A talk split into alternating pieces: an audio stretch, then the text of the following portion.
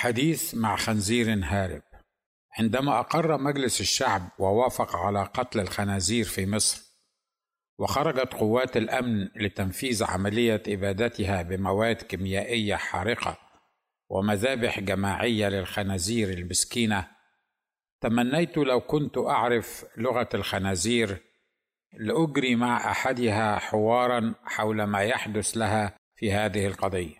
تفكرت في أن أطلب من المولى سبحانه وتعالى أن يهبني قدرة خارقة للطبيعة لمدة ساعة واحدة لإتمام هذا الحوار فهو القادر على كل شيء. من فتح فم حمار كان يركبه العراف بلعام في القديم لينطق على لسانه بتوبيخ العراف على ذهابه ليلعن شعب الله. كما فتح المولى أعين الحمار ليرى ملاكا يمسك بسيفه ويقف قبالتهما وهو الملاك الذي لم يستطع العراف رؤيته. اقرأ القصة في سفر العدد. لذا فهو قادر إما على أن يفتح فم الخنزير ليتكلم بلغة من اللغات التي أعرفها أو أن يعطني أن أفهم ما يريد أن يقوله الخنزير عن هذه القضية بطريقة أو بأخرى. تذكرت أن المولى سبحانه دون في كتابه العزيز وصية وأمرا للناس أن يسألوا البهائم وسمك البحر لكي يعلمهم ما يستعصي عليهم فهمه إذ لم يجدوا من بني البشر من هو قادر على تعليمهم. سفر أيوب الأصحاح الثاني عشر والعدد السابع. قلت لنفسي طالما المولى تبارك اسمه قد أمرني أن أسأل البهائم اذا فيمكنني أن أجري هذا الحديث مع أحد الخنازير. استغرقت في التفكير ورأيتني أسير في أقدر بقعة في القاهرة. الشوارع ضيقة الروائح الكريهة تسد الأنوف أشكال الأطفال الذين يلعبون في القمامة ثم يدعكون عيونهم وأنوفهم وأفواههم بأيديهم القذرة أصابتني بالدوار وحالة القيء المفاجئ. منظر النساء وهن يغصن في أكوام الزبالة. باليد الواحدة ينقضونها وبالأخرى يحملن أطفالهن أو يرضعهن أو يحركن بخشبة طويلة ما يطهونه بوعاء الطعام على النار. كاد يسيل الدمع من عيني. فكرت أن أهرول خارجا من هذه المنطقة فلا شأن لي بالزبالين ولا بخنازيرهم. وقبل أن أدير ظهري لهذا المشهد المأساوي المريع لمحت بطرف عيني خنزيرة تجمع حولها ثلاثة من أولادها الخنازير الصغار.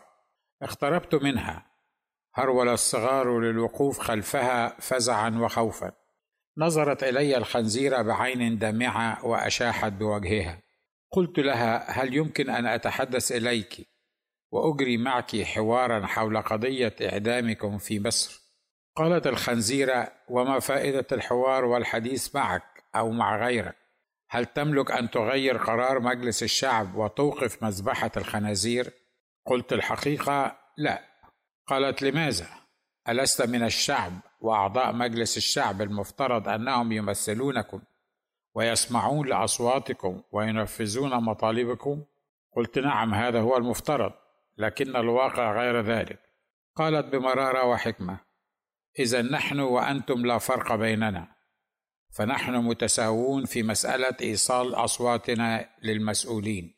فأصواتكم وآراءكم لا تعد أن تكون صيحات مبحوحة في عالم أصم. تموت قبل أن تولد وتندثر في سماء الظلم والقهر والغوغائية التي نعيش فيها في هذه الأيام قبل أن تخرج من حناجركم. ونحن أيضا نعاني من نفس الأوضاع. فلا من يسمع لكم أو لنا. ثم سكتت برهة من الزمان واستغرقت في تفكير عميق. لم أشأ أن أقطع حبل أفكارها حتى رفعت رأسها وقالت يا صديقي كلنا خنازير. ترددت في الإجابة لكني قلت كلامك صحيح إلى حد ما مع وجود بعض الفروق بيننا وبينكم. سامحيني في التعبير فأنتم خنازير يعني ولا مؤاخذة بهايم أما نحن فبشر أقصد بني آدم. فقالت ما الفائدة من كونكم بشرا وآدميين إن كنتم في أغلب الأحيان لا تستخدمون عقولكم التي منحكم إياها القدير مع أنكم أنتم الفصيلة الوحيدة من المخلوقات الأرضية التي منحكم من لا يسأل عن خلائقه العقل. فإمكانياتكم العقلية وطرق تفكيركم وحسابكم ووزنكم للأمور واختراعاتكم الكثيرة وتقدمكم في العلوم والفنون والآداب وغيرها يدل على أن المولى ميزكم كما لم يميز غيركم. أما كان ينبغي أن تستعملوا عقولكم في حل مثل هذه القضية التي تبدو صغيرة في تأثيرها لكنها خطيرة في نتائجها مريرة في حصادها؟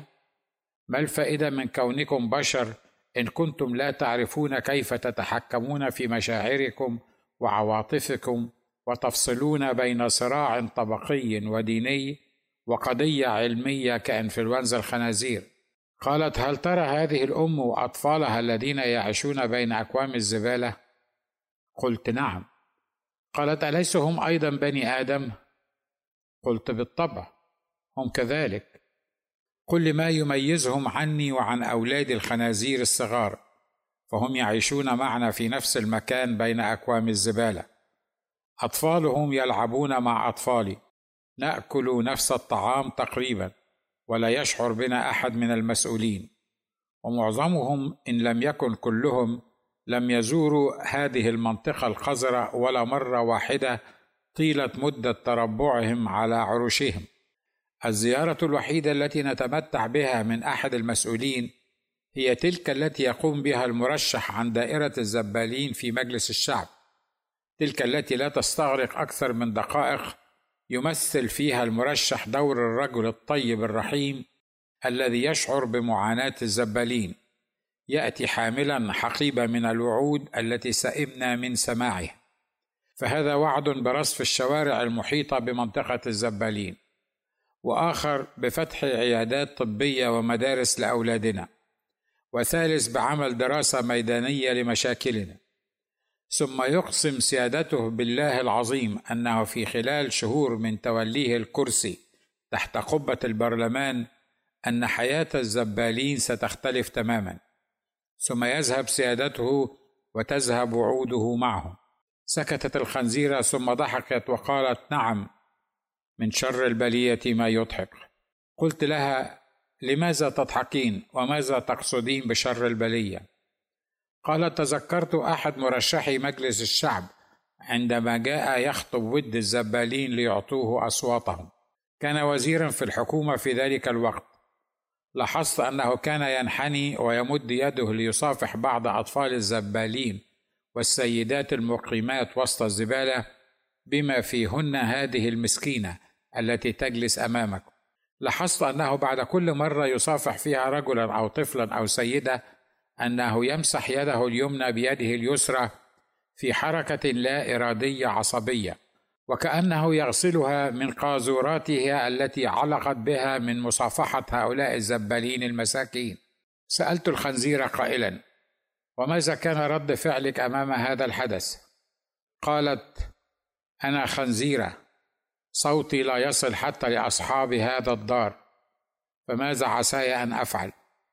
وأي فرق سيعمل صوت خنزيرة واحدة أو كل الخنازير التي تعيش في منطقة الزبالين؟ سكتت برهة وقالت لكنني قلت في نفسي كيف ينوب من يعمل كوزير عن مجموعة زبالين وخنازير في مجلس الشعب؟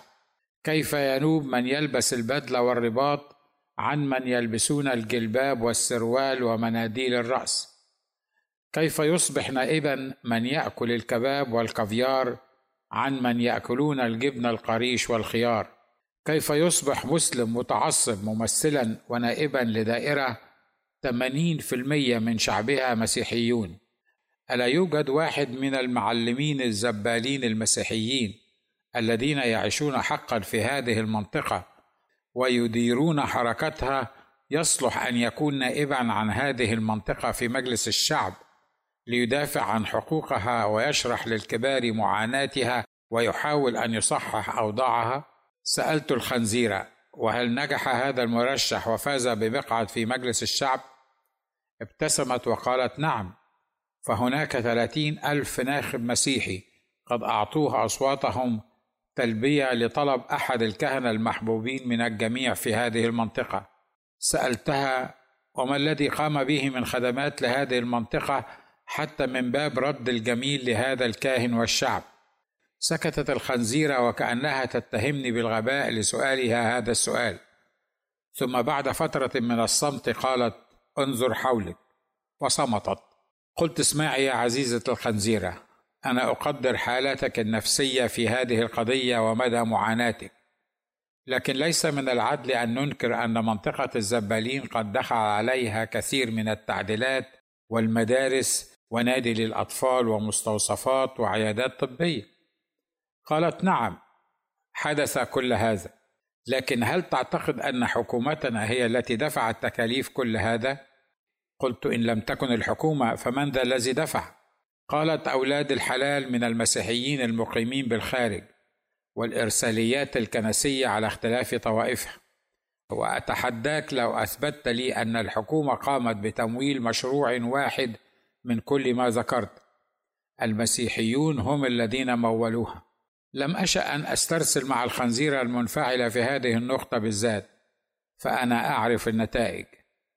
قلت للخنزيرة يرى البعض أن قضية إعدامكم هي قضية دينية موجهة ضد أصحابكم وليست قضية علمية فما ردك على هذا؟ قالت الخنزيرة نعم بكل تأكيد. قضية مذابح الخنازير المصرية قضية دينية ليس إلا. قلت وما دليلك على ذلك؟ قالت اولا مصر هي البلد الوحيد الذي عمل مثل هذه المذبحة العشوائية للخنازير. حتى المكسيك التي ظهر بها هذا النوع من الإنفلونزا لم تعدم خنازيرها.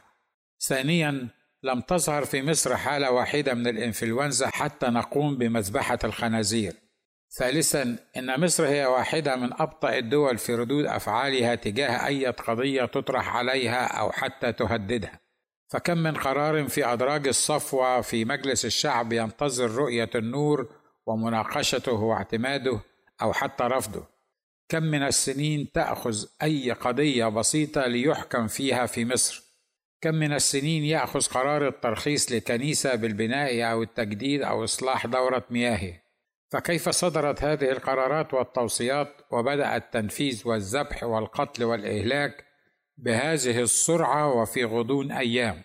لابد أن تكون هناك عوامل أدت إلى سرعة اتخاذ هذا القرار. قلت للخنزيره اسمحي لي أن أقول أن التدخل السريع في مثل هذه الحالات هو أفضل الحلول.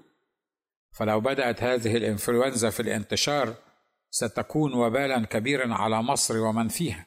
قالت الخنزيرة لما لم يؤخذ قرار ذبح كل الطيور في مصر وخاصة الدواجن عند ظهور إنفلونزا الطيور.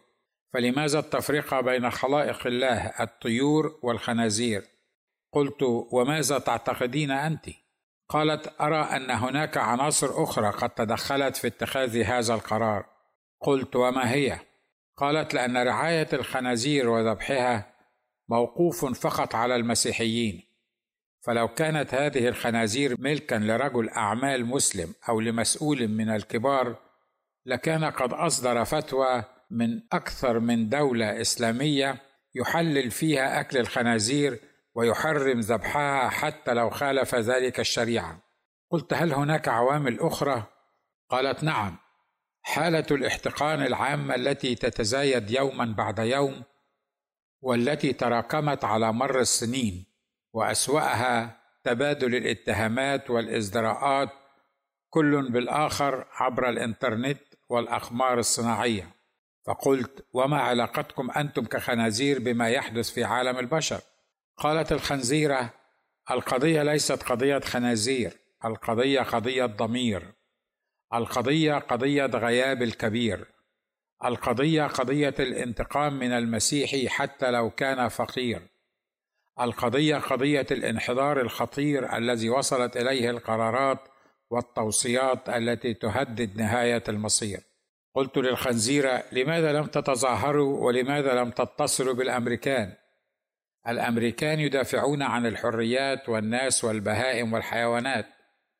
ضحكت الخنزيره ضحكة خبيثة وقالت لي هل يمكن أن تذكر لي حادثة واحدة قامت فيها جماعة من البشر بالتظاهر والاعتراض على أي أمر؟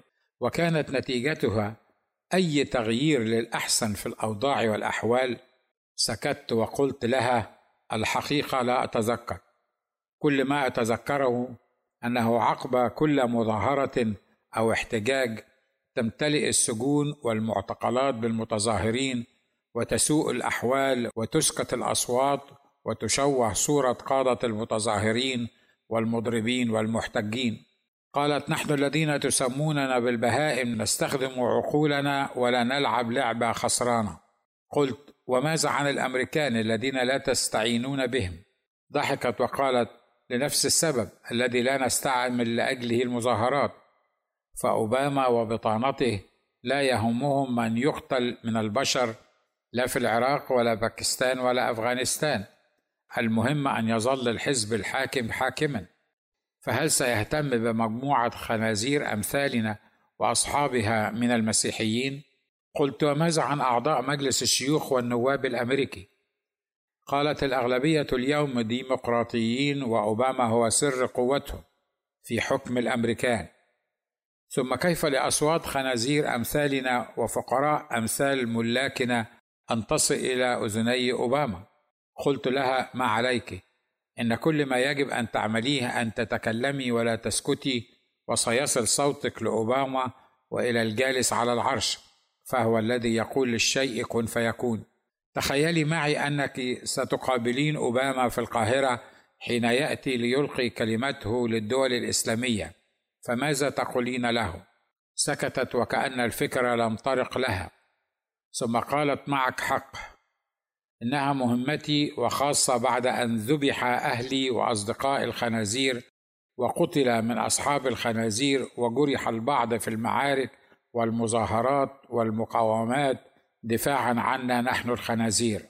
دعني أرفع صوتي وأقول لأوباما لقد اتخذت قرارا بأن تذهب إلى الدول الإسلامية لتخطب ود المسلمين فاخترت مصر لأنك تعتقد أنها دولة إسلامية.